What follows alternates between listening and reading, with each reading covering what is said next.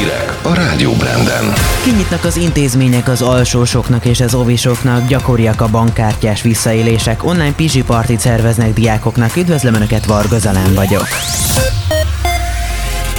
Amint 3,5 millió ember megkapta az oltást, újra nyithatnak a vendéglátóhelyek teraszai. Ez akár már a héten megtörténhet. A teraszdiat elengedi az állam. A szakma most a nyitás előtti felkészülést végzi, hogy a szigorú szabályoknak meg tudjanak felelni. Ezt mondta Kovács László, a Magyar Vendéglátókipar Testületének elnöke. A felszolgálóknak kötelező lesz a maszk viselése, a munkahelyi, iskolai, kórházi menzák és büfék nyitva lehetnek. A szálláshelyeken található étterem és bár csak az ott megszálló, üzleti célral érkezett vendégeket szolgálhatja ki.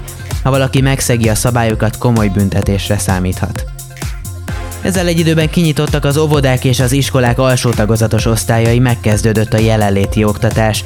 Az iskolákban újra kötelező lesz a testhőmérsékletmérés, a fertőtlenítés és a távolságtartás. A szülők dönthetnek úgy, hogy otthon tartják gyermekeiket, ebben az esetben a távolmaradást az intézményvezetők engedélyezhetik. Tízezer koronavírus tesztet osztott szét a fővárosok kerületek között a hétfői iskola és óvodakezdés előtt, között a főpolgármester közösségi oldalán. Karácsony Gergely azt írta, a tesztelés a vakcina után a második leghatásosabb fegyver a koronavírussal szemben. Átadták a budapesti Szent Ferenc Kórház új post-covid részlegét jelentette be az emberi erőforrások minisztere. Kásler Miklós azt mondta, az intézmény felszerelése megfelelő, és bár a kórház személyzetének terhelése óriási, maradéktalanul képesek ellátni betegeiket. A kullancscsípés okozta agyvelő és agyhártyagyulladás elleni védőoltás beadatását javasolják az orvosok, mivel a vérszívók már megjelentek az erdőkben, a városi parkokban és a kertekben is. Aki először oltat, három injekciót kap, azután pedig három-öt évente van szükség emlékeztető vakcinára. A szakemberek kiemelik fontos, hogy a kullancs által terjesztett betegségek és a koronavírus fertőzés elleni oltás beadása között egy-két hét teljen el. Egyre gyakoribbá váltak a bankkártyás és online visszaélések, hívta fel a figyelmet a pénzügyminisztérium államtitkára. Tálai András elmondta, hogy tavaly mintegy 70 ezer visszaélés történt, az elkövetők összesen csak nem 1 milliárd 300 millió forintot próbáltak ellopni. Hozzátette, hogy a megelőzésben az egyik leghatékonyabb módszer az óvatosság, emellett a felderítésben és a tájékoztatásban jelentős szerepe van a Magyar Bankszövetség kezdeményezésére létrejött munkacsoportnak, amely a kibervédelmi hatóság és a rendőrség szakembereiből áll. Szerdán megváltozik a menetrend a 60 vasútvonalon. A Rákos Gödöllő szakaszon az új biztosító berendezés üzembe helyezését végzik, ezért az elővárosi és a távolsági vonatok közlekedésében is várható, többnyire csak néhány perces változás április 26-áig.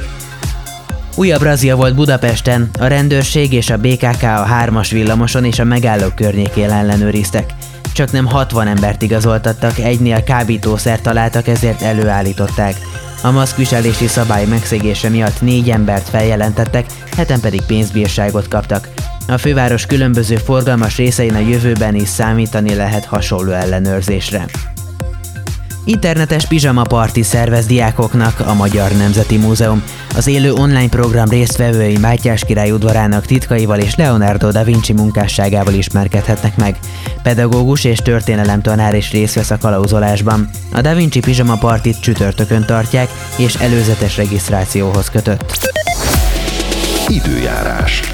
Ma Dunántúlon és északon egész nap esős marad az idő, másút felszakadoznak a felhők és kevés napsütés is lehet. Az északkeleti szél a nyugat Dunántúlon megélénkül. Hajnalban 3-7, délután 8-14 fok várható. Kedden kisé melegszik az idő és hosszabb napos időszakok is lesznek majd. A szerkesztőt Varga Zalánd és a Rádió Brand híreit hallották.